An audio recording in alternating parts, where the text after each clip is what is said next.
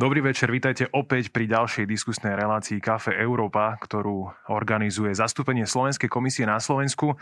Som veľmi rád, že sme sa opäť takto online stretli a budeme si môcť otvoriť ďalšiu zaujímavú tému, ktorá sa dotýka aj blížiacich sa Vianoc a týka sa témy, či si stihneme nakúpiť vlastne všetky vianočné darčeky, pretože tu máme trošku problémov a práve o nich sa budeme rozprávať s našimi hostiami. Dovolte mi, aby som u nás v štúdiu privítal Daniela Krakovského, ktorý je predsedom iniciatívy slovenských maloobchodníkov. Dobrý deň. Dobrý večer. Ďalej by som rád privítal Mateja Horňáka, makroekonoma, analytika Slovenskej sporiteľne. Dobrý večer. Dobrý večer. Samozrejme, Matej zastupuje kolegyňu, ktorá sa mala prísť, takže budeme trošku pánska partička dnes večer. A samozrejme, dovolte mi, aby som privítal aj Alexandra Janča, ktorý je tzv. CEO uh, pakety na Slovensku. Zdravičko. Dobrý večer. My sme sa už samozrejme e, s hostiami zoznamili, tak si budeme týkať, tak e, možno e, na úvod ešte predtým, ako ja položím prvú otázku, tak vám prezradím, ako môžete pokladať vaše otázky vy, milí diváci. Stačí, aby ste sa prihlasili na slido.com, zadali tam hashtag CAFE Európa a samozrejme napísali, čo vás bude zaujímať. Diskusia bude celkom zaujímavá, máme tu niekoľko problémov od Suezského prieplavu cez nedostatok čipov až vlastne po samotnú pandémiu, ktorá dnes funguje. Matej, ja by som poprosil na začiatok tak nás dostať do, toho, do tej situácie, že kde sme a čo tomu predchádzalo a vlastne aké všetky veci sa tu spojili. Mm-hmm. Tak naozaj tá súčasná situácia je veľmi špecifická v tom, čo všetko sa nám na tom trhu posretávalo v jednom čase. A nikoho neprekvapí, že taký ten základný podnet prišiel zo strany pandémie. A táto kríza je však veľmi špecifická v tom, že tie to, tá jej príčina nie je nejaká spôsobená nejakou nerovnováhou v ekonomike alebo nejakým nedostatkom, ktorý sa v ekonomike nachádza, ale príčina je čisto mimo ekonomická. Od toho sa nám potom odvíja aj, aj množstvo tých ďalších faktorov, ktoré sme mohli vidieť počas minulého roka keď sme videli veľmi výrazný prepad v ekonomike v druhom kvartáli 2020, teda hneď po vypuknutí tej pandémie, kedy slovenská ekonomika, ale teda nielen slovenská, ale, ale množstvo ďalších štátov za, zažilo obrovské ekonomické prepady. Náš medziročný rast v tomto kvartáli bol zhruba niekde minus 10-11%, čo sú naozaj veľmi vysoké čísla. Vo všeobecnosti v tých prvých mesiacoch bol problém vo všetkých sektoroch, kedy sa firmy akoby učili žiť s tým, čo tá pandémia vlastne prináša. Či už ľudia alebo firmy nevedeli, akým spôsobom sa postaviť k tomu celému a ako fungovať. A v zásade sme sa všetci tak učili s tým, že v tých ďalších mesiacoch sa potom ten vývoj tak inak vyvíjal alebo inak prejavoval, či už v priemysle alebo v službách, ktoré boli e, veľmi rozličnou mierou zasiahnuté týmto celým, čo sa dialo, čo je samozrejme spojené so všetkými tými opatreniami, ktoré, ktoré boli príjmané.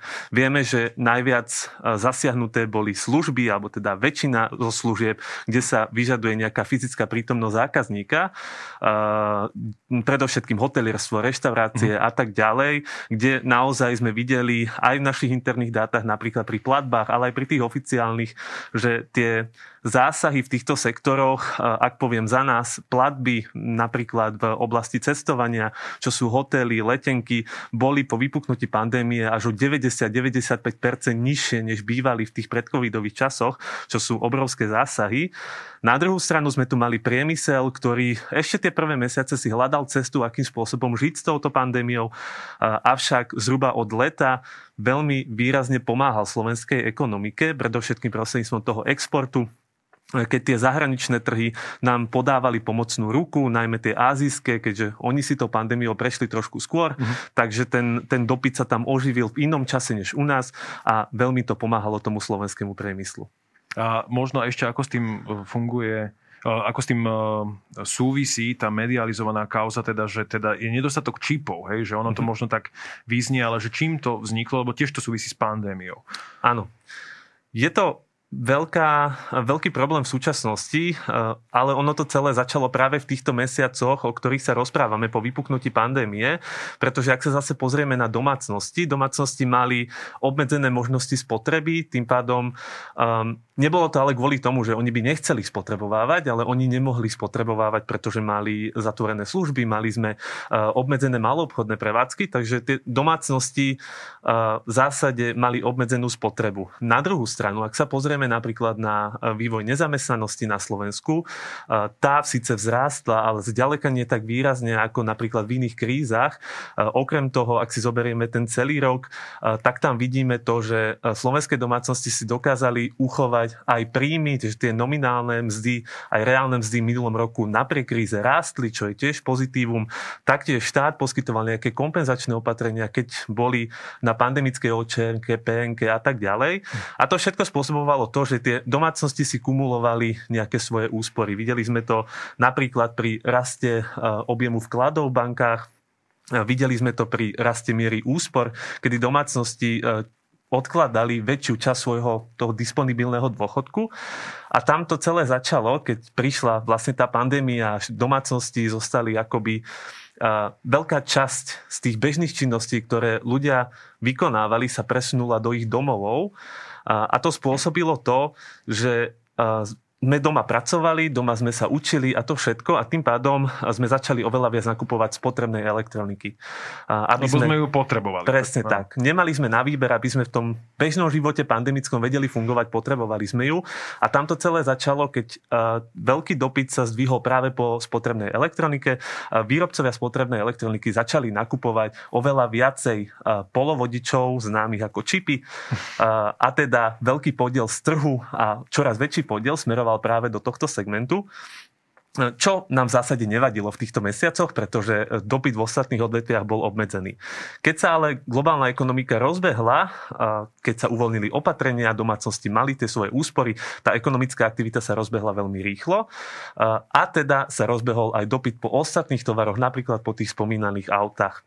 Čiže tamto, tamto celé začalo vo všeobecnosti, ale pre tých výrobcov aj je lepšie predávať to na výrobu nejakej elektroniky, pretože uh, tá, tá marža, ktorú výrobcovia majú, ak to, prerábajú, ak to predávajú výrobcom elektroniky, je vyššia, ako keď to predávajú napríklad do aut. Uh-huh. Keď si zoberieme v priemere do takého bežného auta sa v súčasnosti vojde nejakých 150-200 čipov, ak hovoríme o nejakom elektrickom, je to nejakých tisíc, e, niekoľko tisíc e, čipov, ktoré do toho auta idú, ale stále z toho globálneho trhu ten automobilový priemysel, ktorý je pre nás najdôležitejší, spotrebováva iba nejakých 10%.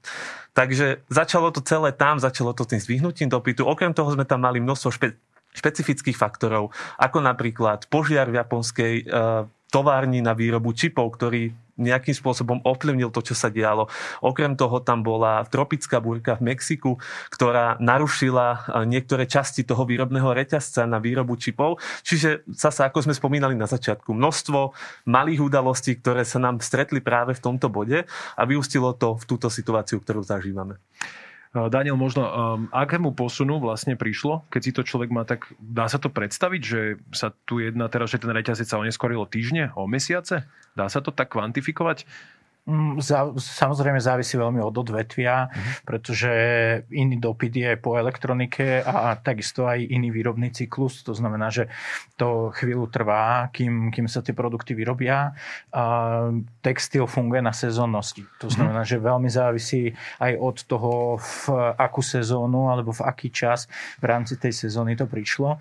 Ale my evidujeme samozrejme pri niektorých odvetviach sú to mesiace, pri niektorých sú to týždne viem, že s bicyklami bol práve taký problém, nie? že e, vlastne už od jary pomaly boli všetky vybukované. Textil je možno práve taký náchylný, že keď meška dva mesiace, tak už ho nikto nechce kvázi, lebo už je po sezóne. Áno, samozrejme veľmi záleží od toho, kedy ten tovar príde, pretože keď e, potrebujete mať v, v auguste alebo v septembri na predajni bundy, ktoré zákazníci hľadajú a tie tam nie sú a prídu o mesiac neskôr, tak už je neskoro to nie je elektronika, kde si tí ľudia trošku počkajú, alebo sú možno tolerantnejší v tom zmysle, že vydržia týždeň, dva, keď to nie je pol roka, ako pri herných konzolách alebo, alebo podobne.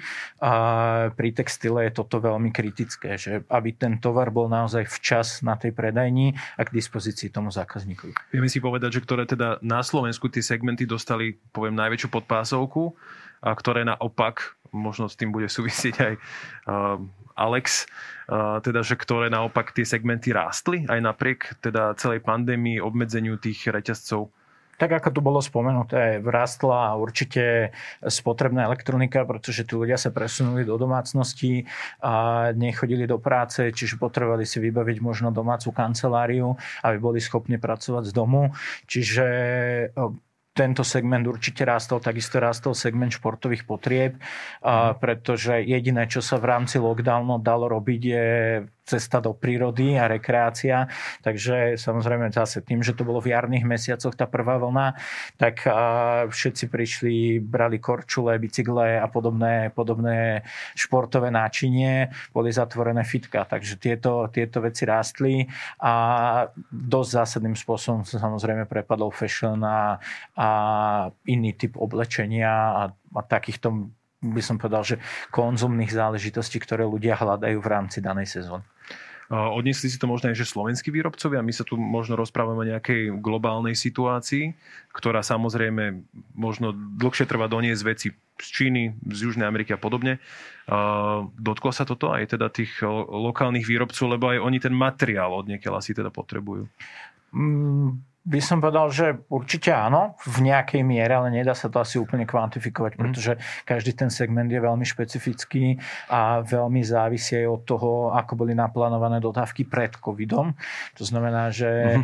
my sme nevedeli odhadnúť, alebo teda nikto z nás nečakal, že zo dňa na deň príde k zatvoreniu v rámci celej Európy alebo celého sveta a že všetko sa zastaví. To si nikto nevedel do, do toho marca uh, prakticky predstaviť. A prišlo to zo dňa na deň. Čiže samozrejme, tí, čo mali naskladnené zásoby, tak tí dokázali nejako fungovať. Čiže bolo to šťastie kvázi, nie? Áno, ale keď si vezmeme automobilky, ktoré fungujú just in time, tak tie jednoducho boli, boli mimo toho celého, pretože tie nemali schopnosť vlastne udržať tú výrobu dlhšie ako pár dní. Uh-huh. Um, Alex, eh, kedy vlastne začínajú tie obchodné Vianoce? Eh, ty vlastne zastrešuješ eh, ten doručovací segment, ktorý v tomto bode asi teda hodne narastol, lebo sa stal ako akýmsi vykúpením, keď príde lockdown.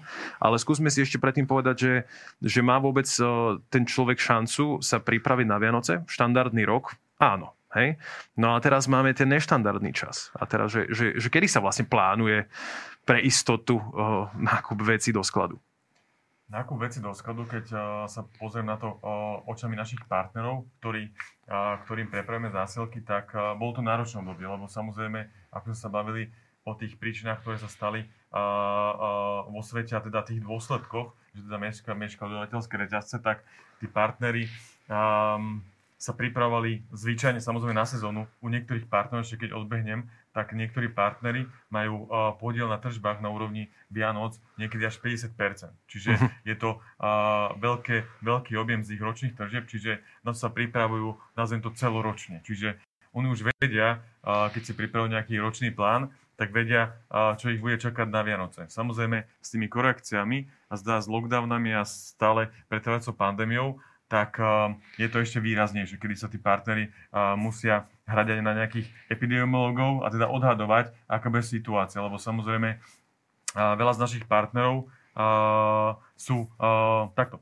Gro našich partnerov sú e-commerce partnery, teda väčšina našich partnerov sú výborní v e-commerce. Ale máme pár mhm. partnerov, ktorí prišli z toho starého retailu, či z toho kameňa do online a tam vždy, keď sa stane nejaký lockdown, tak zaznamenávame u nich výpadok tržeb a hlavne z toho kameňa a nevedia to dobre pretaviť do toho online, lebo nemajú na to vytvorenú infraštruktúru. Asi každý chápe teda, ale v tom slengu kameň je kamená prevádzka, ktorá ano, ano, ano. si to odniesla asi najviac.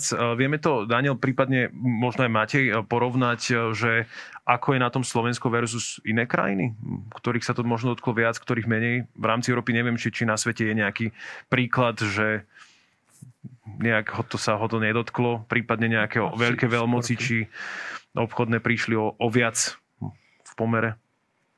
Dá sa niečo také povedať, Mate? Uh, je to ťažko kvantifikovať celú, celú túto situáciu, ktorá, ktorá, sa, ktorá sa udiala. A my v zásade, čo vidíme, je naozaj veľký posun v spotrebiteľskom správaní, čo vieme potvrdiť aj, aj, aj slova ktoré tu už odzneli, že tí spotrebitelia naozaj si našli cestu do toho online. Máme k tomu aj, aj pripravený jeden graf, ktorý, ktorý to vlastne ukazuje objem nákupov v online, v online shopoch, ktorý naozaj dosahuje rekordné úrovne práve v tejto pandemickej dobe. Ak sa pozrieme, veľmi výrazne to reaguje na pandemickú situáciu, ak sa pozrieme na marec tohto roka, vidíme tam, že tie ten objem platieb našich klientov bol naozaj rekordný, bol o 75% vyšší, než bol v minulom roku, dvojnásobný než v roku 2019. Sú tam už nejaké poklesy po tom, čo tie e, opatrenia polavujú, ale práve sa dostávame do toho oktobra, novembra, kedy tá vianočná sezóna štartuje a je vzhľadom aj na tú situáciu, ktorá je teraz, je tam veľký potenciál toho, že tí slovenskí spotrebitelia trhnú aj ten rekord, ktorý sme mali v marci a v tomto roku v tom vianočnom období aj dosiahneme tie rekordné hodnoty, ktoré sme, ktoré sme mali v marci. Čiže to spotrebiteľské správanie sa mení. Tiež to bolo spomenuté, že spotrebitelia si zvykli na to a mnoho obchodov sa naučilo žiť v tomto online priestore, zefektívniť tie svoje procesy a spotrebitelia zbadali, že je to pre nich jednoduchšie, že je to veľmi intuitívne a rýchle a preto sa napriek tomu, že tie opatrenia polavujú, ako sme mohli vidieť, nejaká časť tých spotrebiteľov odtiaľ odchádza do tých fyzických predajní, ale napriek tomu sú tie objemy stále veľmi vysoké.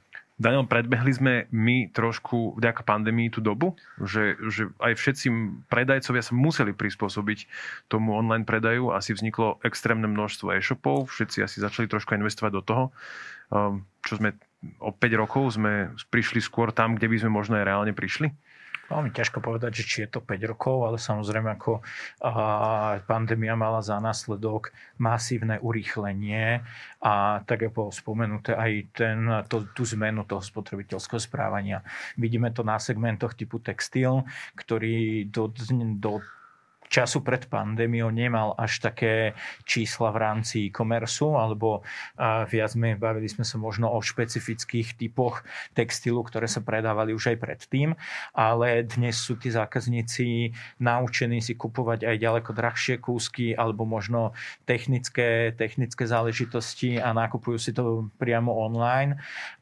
Čiže toto samozrejme pandémia urýchlila. Súhlasím s tým, že kto mal pred pandémiou dobre rozbehnutý e e-commerce a, a dokázal už predtým z toho ťažiť, tak vlastne pandémia len spravila to, že v rámci kamenných prevádzok tie tržby padli úplne na nulu a ten e-commerce to nejakým spôsobom dotiahol. Častokrát, mali sme v rámci aj prvej, aj druhej vlny informácie, že častokrát ten e-commerce úplne nahradil tržby kamenných prevádzok. Mm-hmm. To znamená, že... Čiže už sa k ním ani nevrátili potom následne, keď mm, mohli? Nie, samozrejme po otvorení Stav. sa zase ten stav trošku stabilizoval, aj keď uh, u viacerých uh, zostal ten e-commerce stále na vyššej úrovni ako, ako v porovnateľnom období pred pandémiou.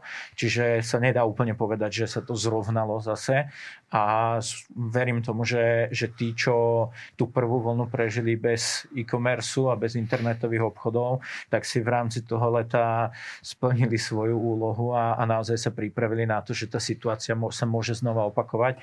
A vidíme to na náraste či už internetových obchodov alebo celkovo kreativite tých firiem a, a tých rie, riešení prostredníctvom ktorých sa dostávajú k tým zákazníkom možno v tomto smere je zaujímavé práve gastro. Obraciam sa na teba, Matej. Mm-hmm. Uh, už sme to mierne otvorili tú tému aj pred uh, touto oficiálnou diskusiou, pretože um, ako Daniel spomínal, tak uh, vyšvihlo sa toto toho e-commerce a keď polavili tie opatrenia, tak zase nábehol nejaký predaj aj v tých uh, kamenných predajniach. Samozrejme, a, ale pri tom gastre je to zaujímavé, že ten trend je možno iný. Áno. Uh, gastro podstate kopírovalo toto, čo tu bolo spomínané, že keď taký ten štandard, keď boli sprísnené opatrenia, nákupy rástli, keď sme uvoľnili, nákupy klesali, pomerne dlhé obdobie, avšak niekedy od približne začiatku tohto roka sme akoby prestal reagovať ten nákup v tomto segmente prostredníctvom, v donáškach prostredníctvom internetu prestal reagovať na, tieto, na, tie, na tento pandemický vývoj, kedy naozaj objemy nákupov cez tieto donáškové spoločnosti veľmi výrazne vzrástol. V súčasnosti sme až na nejakom 11 násobku oproti tomu, čo sme mohli vidieť pred krízou, čo je naozaj veľmi vysoké číslo a tá krivka je zatiaľ teda stále rastúca. Vzhľadom na súčasnú situáciu nie je tam nejaký výraznejší nejaký driver, ktorý by mal tento, tento náraz otočiť, ale naozaj toto je jeden z tých segmentov, ktorý u nás veľmi, vidíme v našich dátach, že veľmi výrazne vystredil. Možno je teraz na čase, aby sme si zodpovedali vlastne tému našej diskusie, ale nie je to dôvod na to, aby si to potom vypli. Uh, že stihneme si teda nakúpiť tie darčeky? Alexander, ty hovoríš, že teda sa na to aj ľudia pripravovali?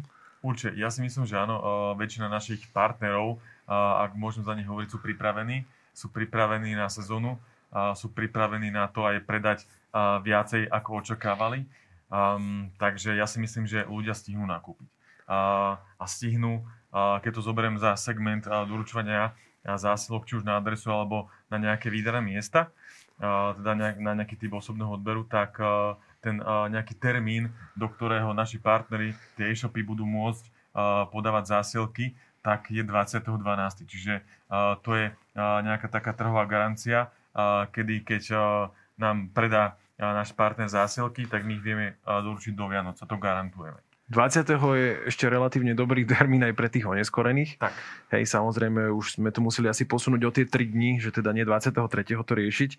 Um, máme tu aj nejaký náraz cien, ktorý ale teda súvisí so všetkými tými vecami, že teda je tu dopyt a nie je ako keby čo predávať. Hej. Um, sme, sme, to, sme toto ochotní ako akceptovať, že rátajú všetci s tým, že dobre, 10% hore a idem, kupujem napriek tomu? Hm. Takto, v rámci uh, tej bázy zákazníkov, ktorý máme, uh, ktorú máme my, tak nejaké markantné navýšenie cien ne, nebadám. Takisto potom o nejakých uh, druhov surovín, ktoré vzrastli na trhu. Nás sa týka ako dopravcov cena paliva, cena konkrétne nafty. My ako dopravcovia tým, že tá cena každý mesiac sa mení a veľmi vie vplyvať na cenu, tak my toto máme ako poplatok, ktorý nie je zahrnutý štandardne v cene pre nášho partnera, ale ako extra poplatok a samozrejme reflektuje nejaký ten trhový výkyv. Čiže aj toto keď sme zasa na nejakých historických tohtoročných maximách ceny za paliva, tak je to ako mierne navýšenie za cenu. A keď sa bavíme, že doprava stojí v košíkoch nejaké dajme tomu 3 eurá plus minus ako kde niekde 2 eurá, tak je to veľmi nízka cena aj s nejakým, nejakým malým nárastom a s tým, že ešte naši partnery sa dávajú nejakú drobnú maržu, tak ja si myslím, že čo sa týka prepravy, tak zákazníci prepravu kúpovať drahšie nebudú. Mm-hmm. A, možno len a, a, ceny niektorých tovarov, ale hovorím, ako o, keď sa ja zamyslím, že a, tých našich najväčších partnerov, a keď sa zamyslím aj a, cez nejaké paretovo pravidlo, tak a, na tých našich 20% klientov, ktorí predáva 80% no. toho objemu, tak tí nezvyšovali ceny. Mm-hmm. Že im to ešte možno nejako ano. finančne vyšlo, aby sa to nemuselo udiať. Čo nedostatok ľudí a zdražujúce energie spravia možno s malou obchodom, s predajom, s cenami? Toto je samozrejme veľký problém a veľká otázka.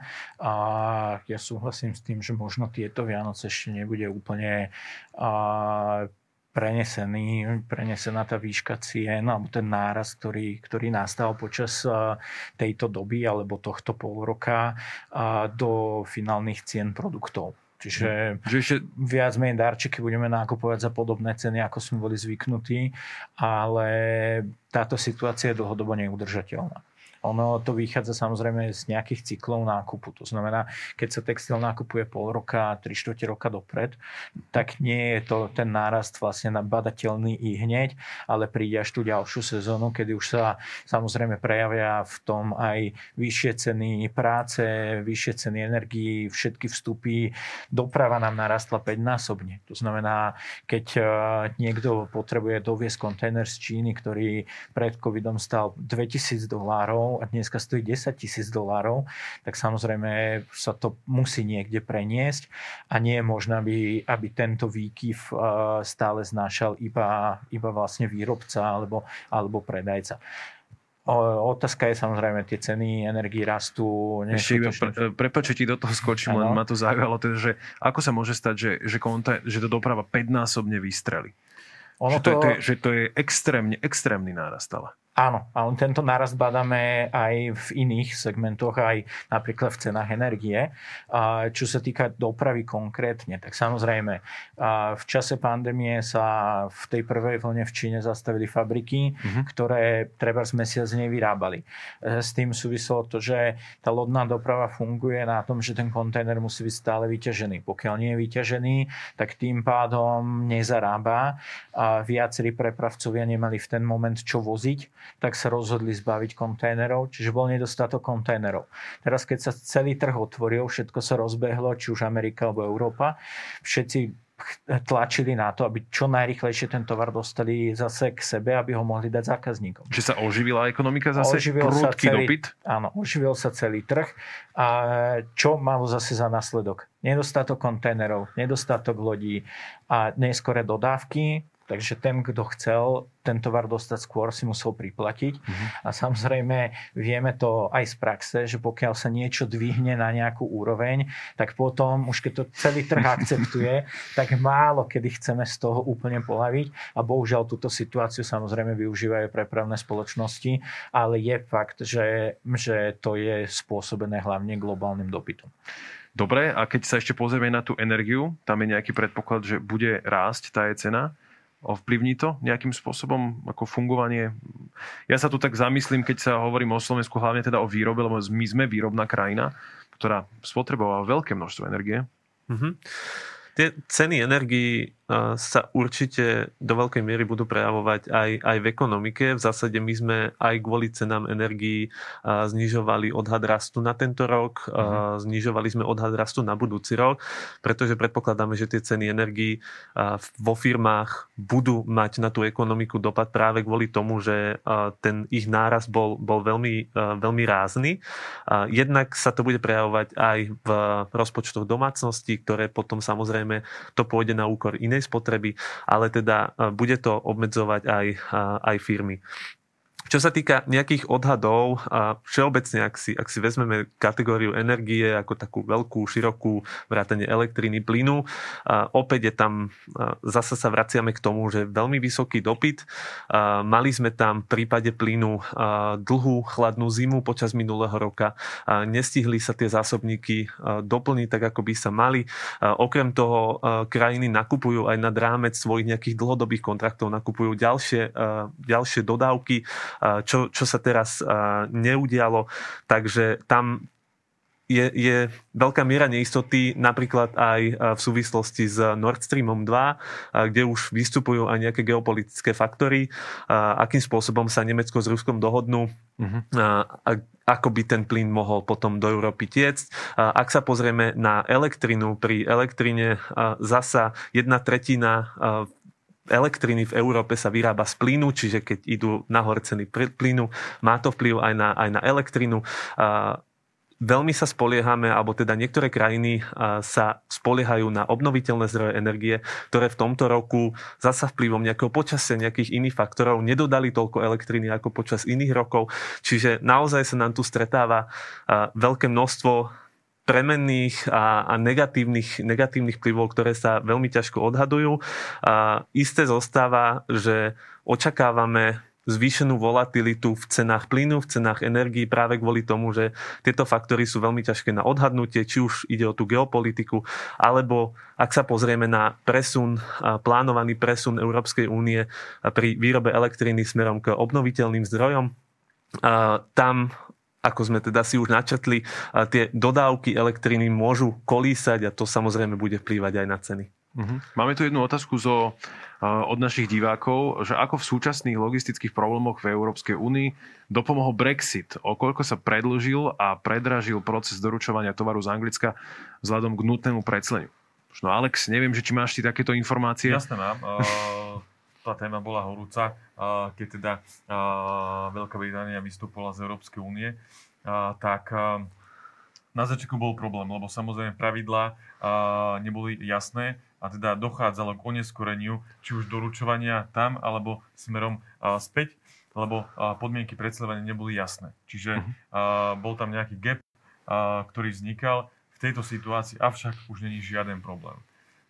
Potom, keď sa pozrie na to z nejakého ekonomického hľadiska, uh, vzťah nejakých dodávateľov alebo nejakých e-commerce hráčov uh, Británia versus Slovensko, ne, nebádáme tam nejakých veľkých významných hráčov, čiže uh, nemá to žiaden vplyv na nejakú akože, že, že, že, že súčasnú situáciu, lebo uh, nejaký významný do, uh, fashionisti v rámci e-commerce alebo teda iného takého veľkého segmentu, ktorý na trhu pôsobí, uh, tak uh, z Anglicka uh, ich je skoro uh, žiaden. Oha, takže...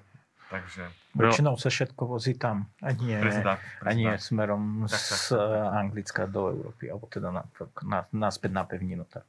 Skôr, skôr bol väčší problém a ten sa vyriešil, keď uh, tiež ten troch sa riešilo uh, z tretich krajín, keď sa uh, riešilo zrušenie cla do 20 eur, tak aj na to uh, veľkí azijskí giganti rýchlo zareagovali uh, a teda či už priniesli sklady do Európy alebo inými spôsobmi, ale zase tiež to bolo vyriešené v rámci uh, pár mesiacov a vôbec uh, zákazník skoro nič neutrpel a teda ďalej nakupoval len za nejaké mierne zvýšené ceny, ale stále za dobre oproti možno cenám nejakých tovarov, ktorí sa predajú od nejakých lokálnych predajcov na lokálnom trhu.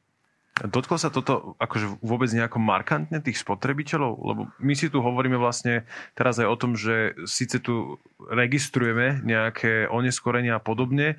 V zásade na všetko sa ako keby dalo možno pripraviť na niečo viac, na niečo menej. Ale teda tá otázka je, že, že ako to ten spotrebiteľ vníma Neviem, či u vás teda to znamená, že pri niektorom produkte to príde o bohužiaľ týždeň neskôr, či to je nejaká spokojnosť, nespokojnosť, lebo ja mám taký pocit, možno iba z, akože z reči z môjho okolia, že teda tak, tak to je, tak to tak je. Hej, že... Takto, ten krok, uh, zrušenie uh, toho oslobodenia od DPA, tak ja si myslím, že to bolo veľmi nutné. Uh, to možno uh, potvrdí kolega, lebo veľmi znevýhodňovalo lokálnych uh, uh, predajcov možnosť vytvárania nejakého zisku a teda vytvárania nejakej hodnoty na Slovensku pridanej, lebo, lebo hm, nejaký, dajme tomu, že kryt na telefón, ktorý stojí uh, u nejakého predajcu 10 eur, tak uh, cez nejaký uh, uh, azijský e-shop si ho dokáže nakúpiť, dajme tomu, za 2 eur. Uh, čiže za 2 eur lokálny uh, predajca, ktorý musí zaplatiť uh, uh, nejakú prevádzku, nejaké meter uh, a iné zdroje, tak si nevie dovoliť predať tak lacno. Uh, takže, lebo samozrejme aj tie celkové objemy predáva uh, menšie ako uh, tento azijský uh, gigant. Takže uh, to na Margo toho, že som to privítal. Na Margo ale... aj otázky, ktorá nám prišla, okay. presne sa toho týkala, takže uh, rovno si ju môžeme prípadne vysvietiť a v zásade áno.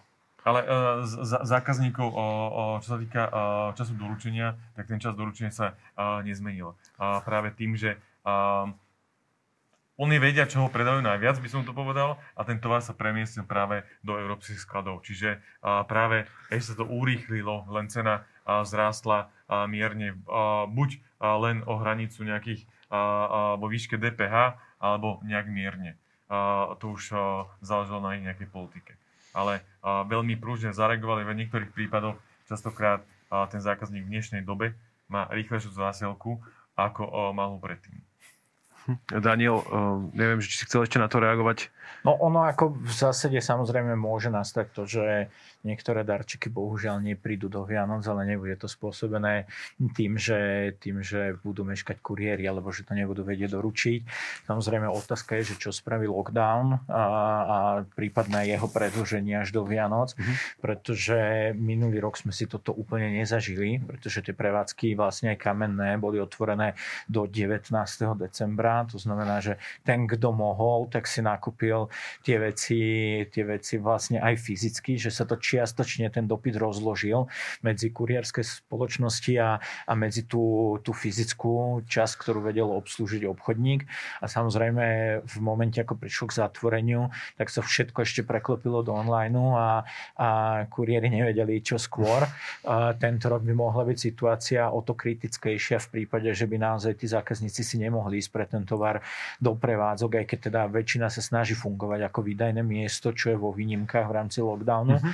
Ale už keď ten zákazník má ísť do toho nákupného centra alebo do toho obchodu si vyzdvihnúť ten tovar, tak je jednoduchšie pre neho si ho objednať a počkať na to kuriéra.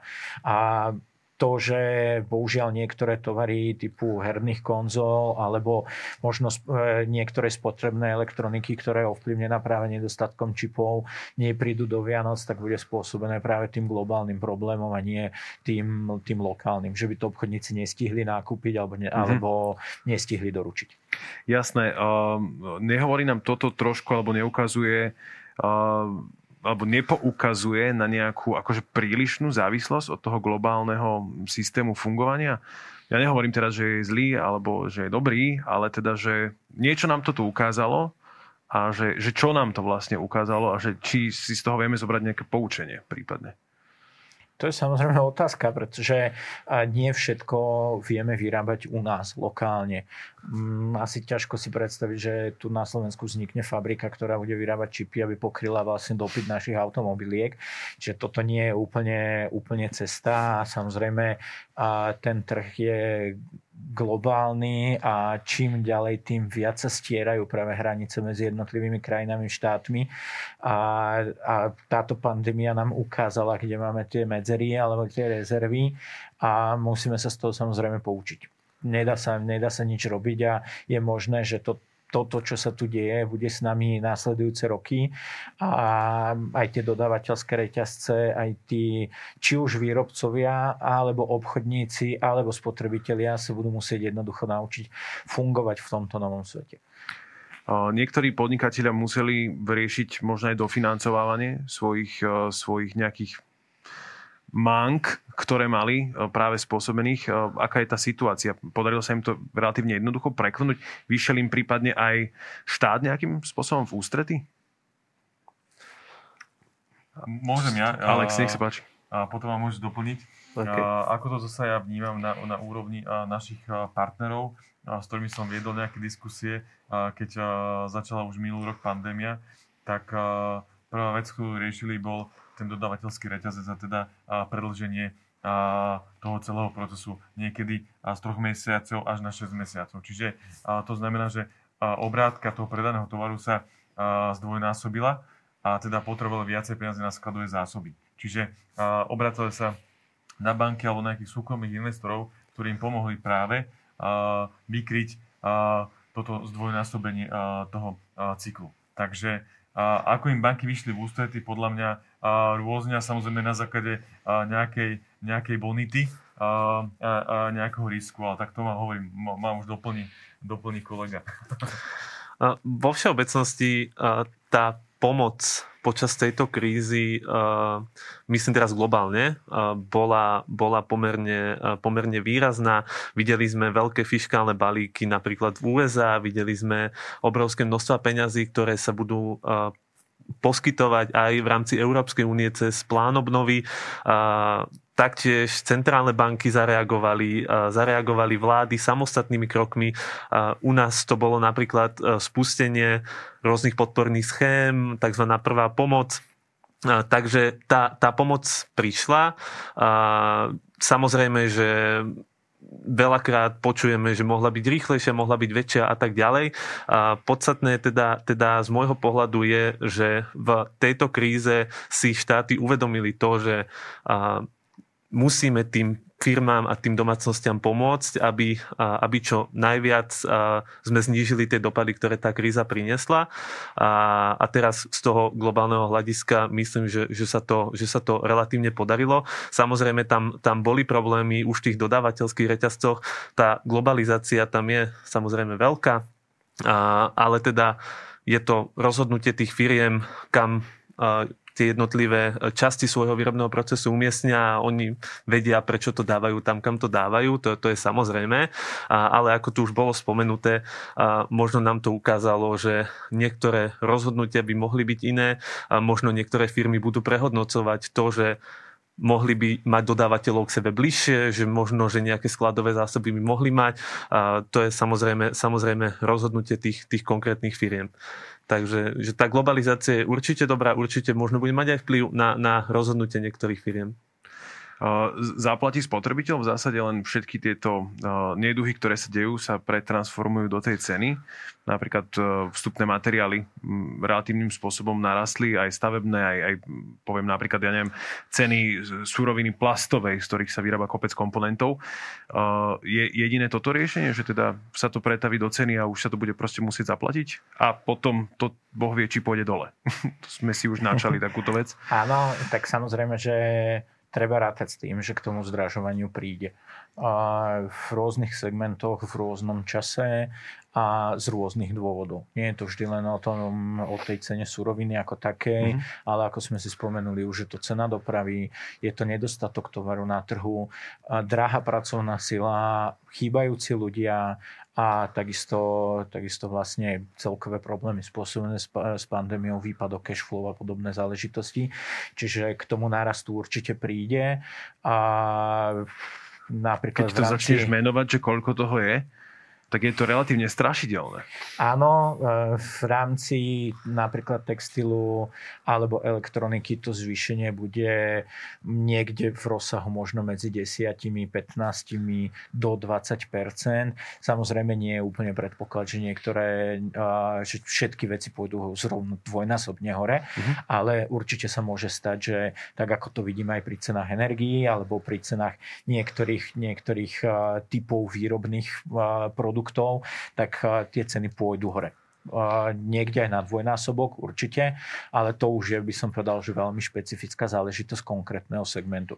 Ale v globále bohužiaľ nemáme sa veľmi čomu čudovať, pretože tie vstupy naozaj všetky vstúpli a nie je to o tom, že by sa to rozložilo v čase.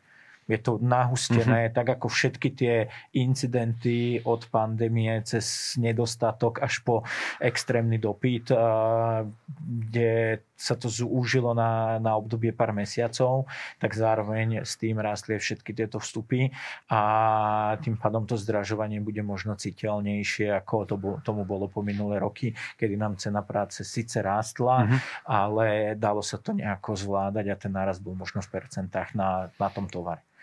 Jasné. E, máme tu ešte jednu otázku od e, našich divákov. E, týka sa možno témy, ktorá sa občas tak komedializuje, teda že ľudia tak veľmi masívne vykupovali tovary dennej spotreby veľmi, veľmi masovo, čo teda trošku akože súviselo s nejakou možno nie úplne najlepšie odkomunikovanou um, akože pa- panikou, ktorá tu vznikla okolo pandémie COVID. Máme sa teda niečoho takého obávať, že možno príde, teraz sme v zásade uh, v relatívne silnom lockdowne, hej, už sme to mali aj voľnejšie, uvidíme, ako to bude a zatiaľ vyzerá, že všetko je v poriadku. No ono to je jednak spôsobené tým, že ten lockdown nie je až taký silný, ako je prezentovaný. Mm-hmm. Že práve, samozrejme celá republika beží v, bez nejakých zásadných problémov, čo vidíme aj na, na tom, že sa mobilita znížila len o nejakých 11%, čo sa týka osobných aut podľa mm-hmm. aktuálnych čísel. Takže samozrejme ľudia si už nejakým spôsobom zvykli na ten stav a toto bolo predvídateľné, že sa tak stane. A, čiže pripravili sa aj obchodníci. Bohužiaľ, pre väčšinu nepotravinového malou obchodu je to nesprávny čas, lebo sú to kvázi druhé Vianoce, ktoré žijeme v takomto strese. A, mm. Ale nemyslím si úplne, že príde k nejakému zásadnému nedostatku. Ono to je častokrát mediálne možno trošku nafúknuté. Samozrejme v dnešnej dobe, kedy všetci vysia na sociálnych sieťach, tak sa tá panika rozšíri ďaleko rýchlejšie, ako tomu bolo v minulosti. A môže nastať krátkodobý nedostatok, ako sme to videli pri niektorých surovinách alebo, alebo pri niektorých typoch tovaru, či už v prvej alebo v druhej, alebo možno aj teraz v tretej vlne, ale relatívne rýchlo sa to stabilizuje. Uh-huh. Uh, je tu, existuje tu niečo, čo by prípadne že pomohlo situácii, neviem, možno zo strany štátu? Náražam Dobre, skús povedať, že to, čo ti prvé napadlo. Uh-huh. Čo mi prvé napadlo, o, takto. Ja si myslím, že základné potraviny chýbať nebudú, lebo keď nechýbali aj minulý rok, a, tiež sme prežívali podobné scenáre pandémie, či už v podobe lockdownov alebo teda nejaké zvýšené incidencie a, neovplyvnilo to fabriky. Čo by pomohlo, si myslím, že a teraz možno budem zlý, povinné očkovanie, ale myslím si, že ešte toto obdobie je lepšie, lebo zaočkovanosť máme definovanú, ako je na Slovensku. Veľká časť ľudí sa nech zaočkovaná, čo si vnímam, že, že je dobre. A my ako firma sme na to išli proaktívne, tak sme chceli nezaočkovaných zamestnancov testovať, lebo samozrejme to, čo môže hospodársky ovplyvniť podnik, je, že má nedostatočné ľudské zdroje, ktoré je potrebné na, potrebné nejakú prevádzku. Čiže to je jediné riziko pre zamestnávateľa, že nebude mať ľudí a to dokáže potom spôsobiť nejaké výpadky tých základných potravín v nejakých, nejakých obdobiach. Ale to si myslím, že to je ešte nastavené lepšie, ako bolo minulý rok. A teda neobávam sa výpadku takýchto súrovín, lebo nevidujeme nejaké správy z nejakých okolitých krajín, z ktorých dovážame nejaké základné komodity, z ktorých sa vyrábajú nejaké súroviny. Takže môj pohľad. Jasné.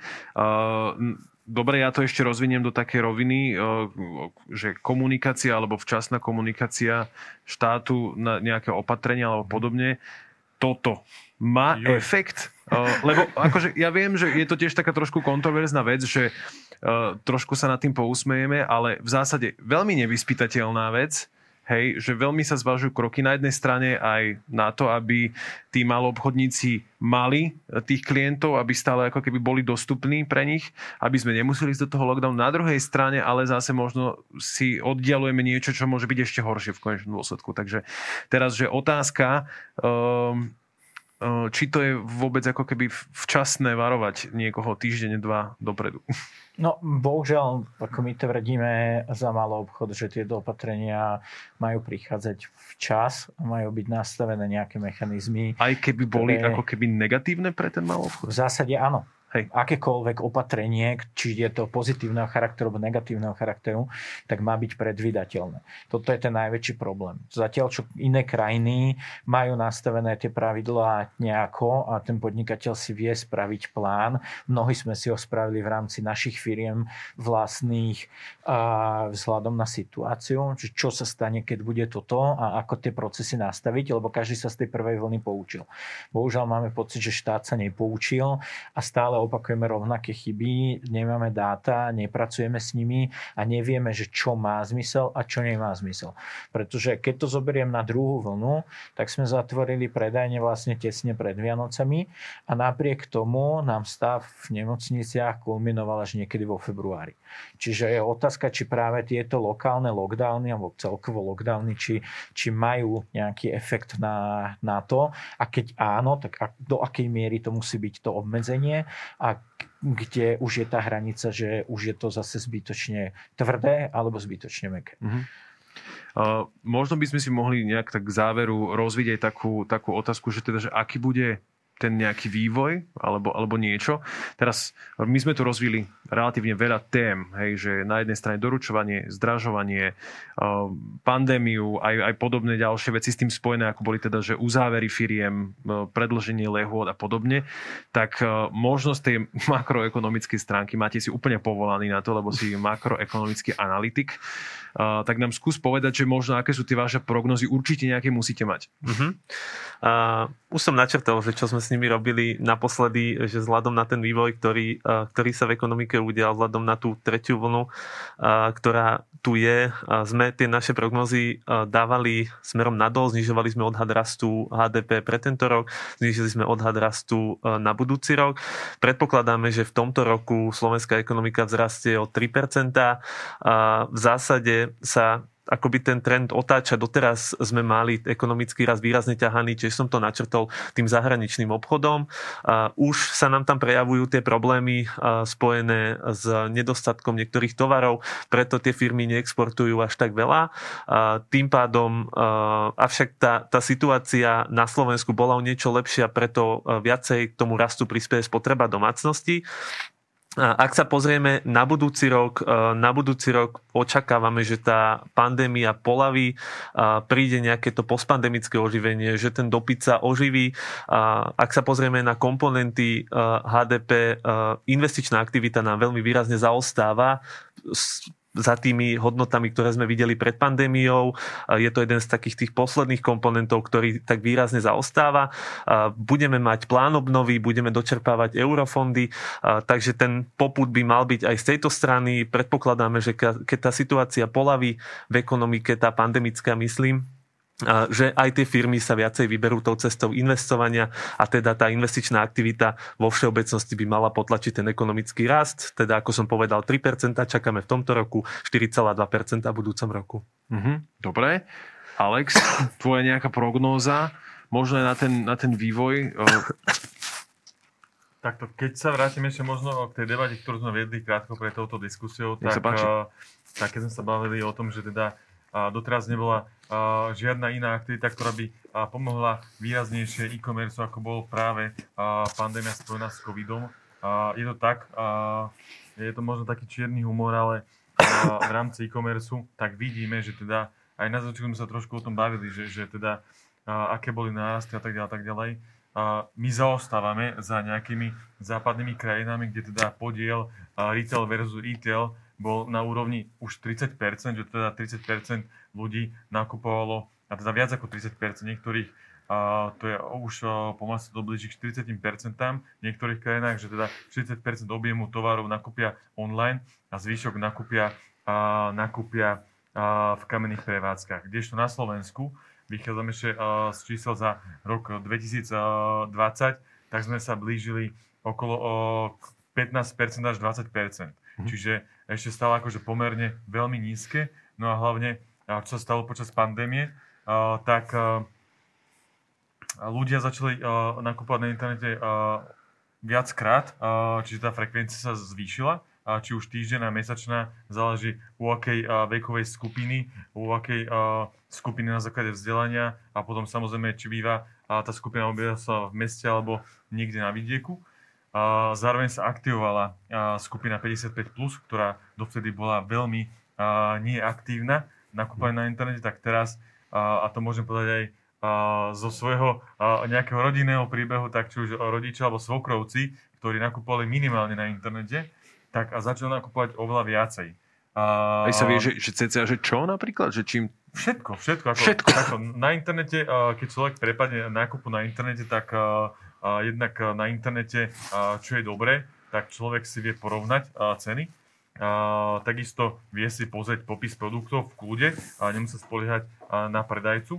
A potom ďalšia vec, tak väčšina e-shopov má oveľa väčší sortiment, ako má sortiment kamennej prevádzky, lebo samozrejme mhm. ten objem položiek neviete dať alebo teda častokrát to nie je ekonomické, aby ste vytvorili takú malobchodnú prevádzku, že sa dali toľko položiek. Keď niektoré sa nakupujú iba a nie tak frekventovane, aby to malo teda ten ekonomický zmysel. Čiže keď sa vrátim ale späť k tomu, čiže a, ako bude vyzerať budúci rok, čiže a, ten trend je jasný, a, podiel nákupu na internete sa bude zvyšovať a teda a, viacej sa bude a, aj doručovať.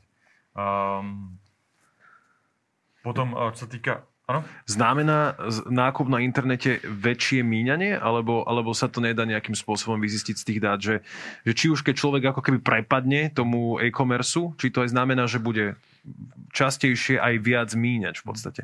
A takto, ja si myslím, to možno ma Matej doplní, ale ja si myslím, že, že tá spotreba, pokiaľ človek má rovnaké peniaze v peňaženke, že tá, tá akože veľkosť toho, toho objemu tej peňaženky sa nemení, tak tak eh, len sa tá uh, miska váh uh, preleje. Čiže viac sa nakupuje v tom online a potom menej nakupy v tej kamenej prevádzke. Čiže, uh, čiže to, toto sa určite udeje a samozrejme preto, keď nás niekto počúva, uh, kto ešte má dobre naštartovaný e-commerce, tak uh, je na čase, aby do toho šliapol, lebo takisto keď si pozriem, a to bola štatistika, ktorú robil Eurostat a to bolo v roku 2018, tak tie sme boli skoro pod, pre, pod priemerom Európy na úrovni počtu firiem, ktoré mali, mali viac ako 1% stržieb z elektronického predaja. Čiže tam sme tie, tiež boli ako ešte pod tými lídrami v rámci Európy viac ako o polovicu slabší.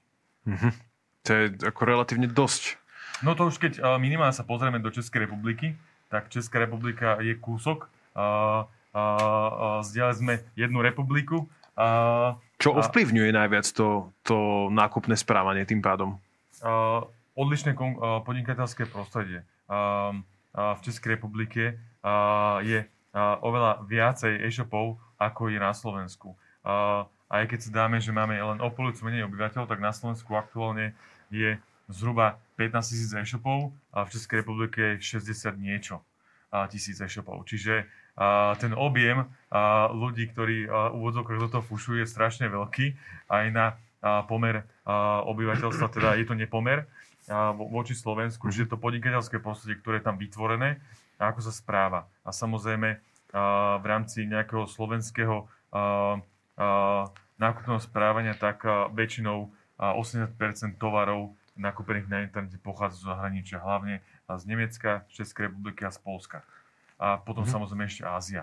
no mám, mám, je, hej, a, iba som chcel naraziť na to Polsko a Česko, teda, že či ovplyvní domácich výrobcov, otázka z publika. Nakupovanie darčekov na Vianoce v susedných krajinách, kde je lockdown miernejší, respektíve žiadny.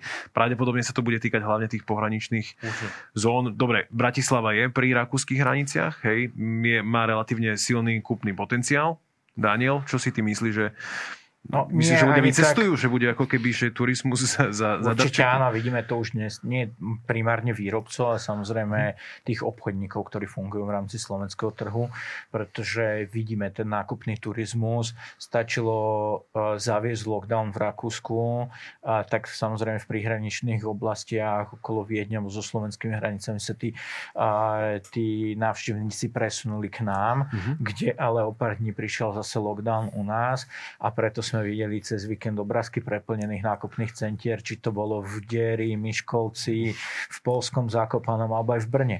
Proste mm-hmm. tým, že nemáme zatvorené hranice a tí ľudia už sú naučení normálne fungovať v rámci celej Európskej únie, tak sadnú do auta jasné, keď mám doma zavretý obchod a o 10 kilometrov na opačnej strane hranice mám otvorený obchod a nikto mi nezakazuje tam ísť nákupy, tak tam pôjdem. Mm. Čo samozrejme zase je otázka, že či v tomto nezlyháva štát, ako taký, pretože eh, pokiaľ nechá tú spotrebu utiec za hranice, tak prichádza on sámodane a samozrejme aj tie obchodníci o živobytie. Čiže keď neprichádzajú nejaké podporné balíky, a, a, ktoré by to kompenzovali, tak sa dostaneme do veľmi veľkej nevýhody a hlavne v tomto predvianočnom období. Ja možno by som doplnil, že my v podstate toto, čo tu opisujeme, tiež vidíme aj v našich dátach, že v tom predvianočnom období naozaj ľudia oveľa výraznejšie začínajú cestovať do týchto okolitých štátov, hlavne teda tam vyskakuje Rakúsko, Česko, Polsko kde to je oproti tomu priemeru roka oveľa vyššie a, naozaj sú to také tie, taký ten sortiment, ktorý je tak vianočný a, a drogéria a oblečenie a tak mhm. ďalej a tak ďalej. A tiež tu boli spomenuté e-shopy, a taktiež sme sa na to pozerali, čo sa týka nákupov v e-shopoch je to asi v takom pomere, že z tých našich platieb u nás zhruba dve tretiny pred Vianocami idú do zahraničia, takže že naozaj to, to percento tam bolo vysoké, aj keď tá pandémia tomu pomohla, myslím, to bolo také dávnejšie, pandémia tomu pomohla, pretože ľudia začali nakupovať aj iný sortiment tovarov a teda napríklad povedzme lieky a, a podobné záležitosti, ktoré si neobjednávali niekde zďaleka, ale začali využívať aj tie, aj tie slovenské, slovenské e-shopy. Keď si vezmeme, že z tej pandémie bol medziročný náraz v slovenských e-shopoch nejak medziročne 80% v objeme platieb, bol náraz samozrejme aj v zahraničných, ale bol oveľa menší. Mm-hmm. Ak by som sa ešte vrátil k tomu, že čo nás vlastne čaká budúci rok, tak si myslím, že tak ako sme tu naznačili už, a určite to bude ďaleko digitálnejšie nakupovanie v či už predvianočných darčekov, alebo teda vianočných darčekov, alebo celkovo počas celého roka. Už to späť nepôjde asi. A, veľa ľudí sa nevráti úplne, ale mm. samozrejme ako stále to miesto je pre tie kamenné prevádzky, ktoré budú musieť nájsť možno aj nový spôsob fungovania, či už formou nejakého showroomu, alebo naozaj odborného poradenstva a je možné, že bohužiaľ niektoré segmenty úplne zaniknú práve kvôli tomu, že tí, tí zákazníci sa úplne presunuli na internet. Máš aj nejaký nejaký príklad? Že... Neviem to takto úplne z hlavy, ale, ale myslím si, že určite by sme, keby sme sa nad tým zamysleli, našli niektoré segmenty, ktoré... Nebudeme plašiť teraz. A, ešte, ktoré už možno ako tam stratí úplne, mať, úplne podstatu mať kamennú predajňu, pretože aj viacerí obchodníci možno prišli na to, že s redukovaním tých kamenných predajní a presunom na internet nehovorím, že ušetrili prostriedky, pretože samozrejme investícia do logistiky a do ďalších vecí s tým spojených bola, bola násobná, ale už možno budú inak rozmýšľať pri tom živelnom rozvoji tých kamenných eh, prevádzok, ktoré sme tu videli v 2019, teda pred pandémiou. Ja vám veľmi pekne ďakujem, že sme si takto nejakým spôsobom zhrnuli aj to, e, ako celá táto situácia nastala, čo ho sa týka. A samozrejme, že sme si trošičku aj naznačili, že sa nemusíme vlastne toho e, až tak nejakým spôsobom báť, e, pretože tie Vianoce prídu v pohode. Áno, samozrejme, že sú aj, aj ľudia, ktorí hovoria, že tie Vianoce nie sú len o tom konzume, takže aj takúto dobrú vec tu tak vyzdvihneme trošku, že teda je to aj o nejakom uh, spolunažívaní s tým našim okolím. Uh, aj keby boli možno trošku skromnejšie, tak si myslím, že to bude všetko v poriadku a v zásade čo teraz je taký trend, že čo neminiem na tie Vianoce, tak potom vlastne miniem na tie zlavy, ktoré sú po Vianociach. Hej. Takže vždy je čas eh, si niečo možno dobre vybrať a niečo dobre nakúpiť. Ja vám veľmi pekne ďakujem. Dnes sme sa zhovárali s Alexandrom Jančom, ktorý je eh, Chief Executive Officer, teda CEO spoločnosti Paketa na Slovensko. Ďakujeme veľmi pekne. Ďakujem. Rozprávali sme sa ďalej s Maťom Horňakom, makroekonomickým analytikom Slovenskej sporiteľne. Matej, ďakujem. Ďakujem za pozornosť. A samozrejme Danielom Krakovským z eh, s predsedom iniciatívy slovenských maloobchodníkov. Ďakujeme veľmi pekne páni za váš insight. Milí priatelia, milí diváci, ďakujeme veľmi pekne, že ste s nami vydržali túto hodinku. Ďakujeme za veľmi príjemné otázky a samozrejme ďakujeme aj našim partnerom. Majte sa pekne a užívajte si ešte pekný deň a vidíme sa opäť na budúce v Kafe Európa pri ďalšej zaujímavej téme. Dovidenia.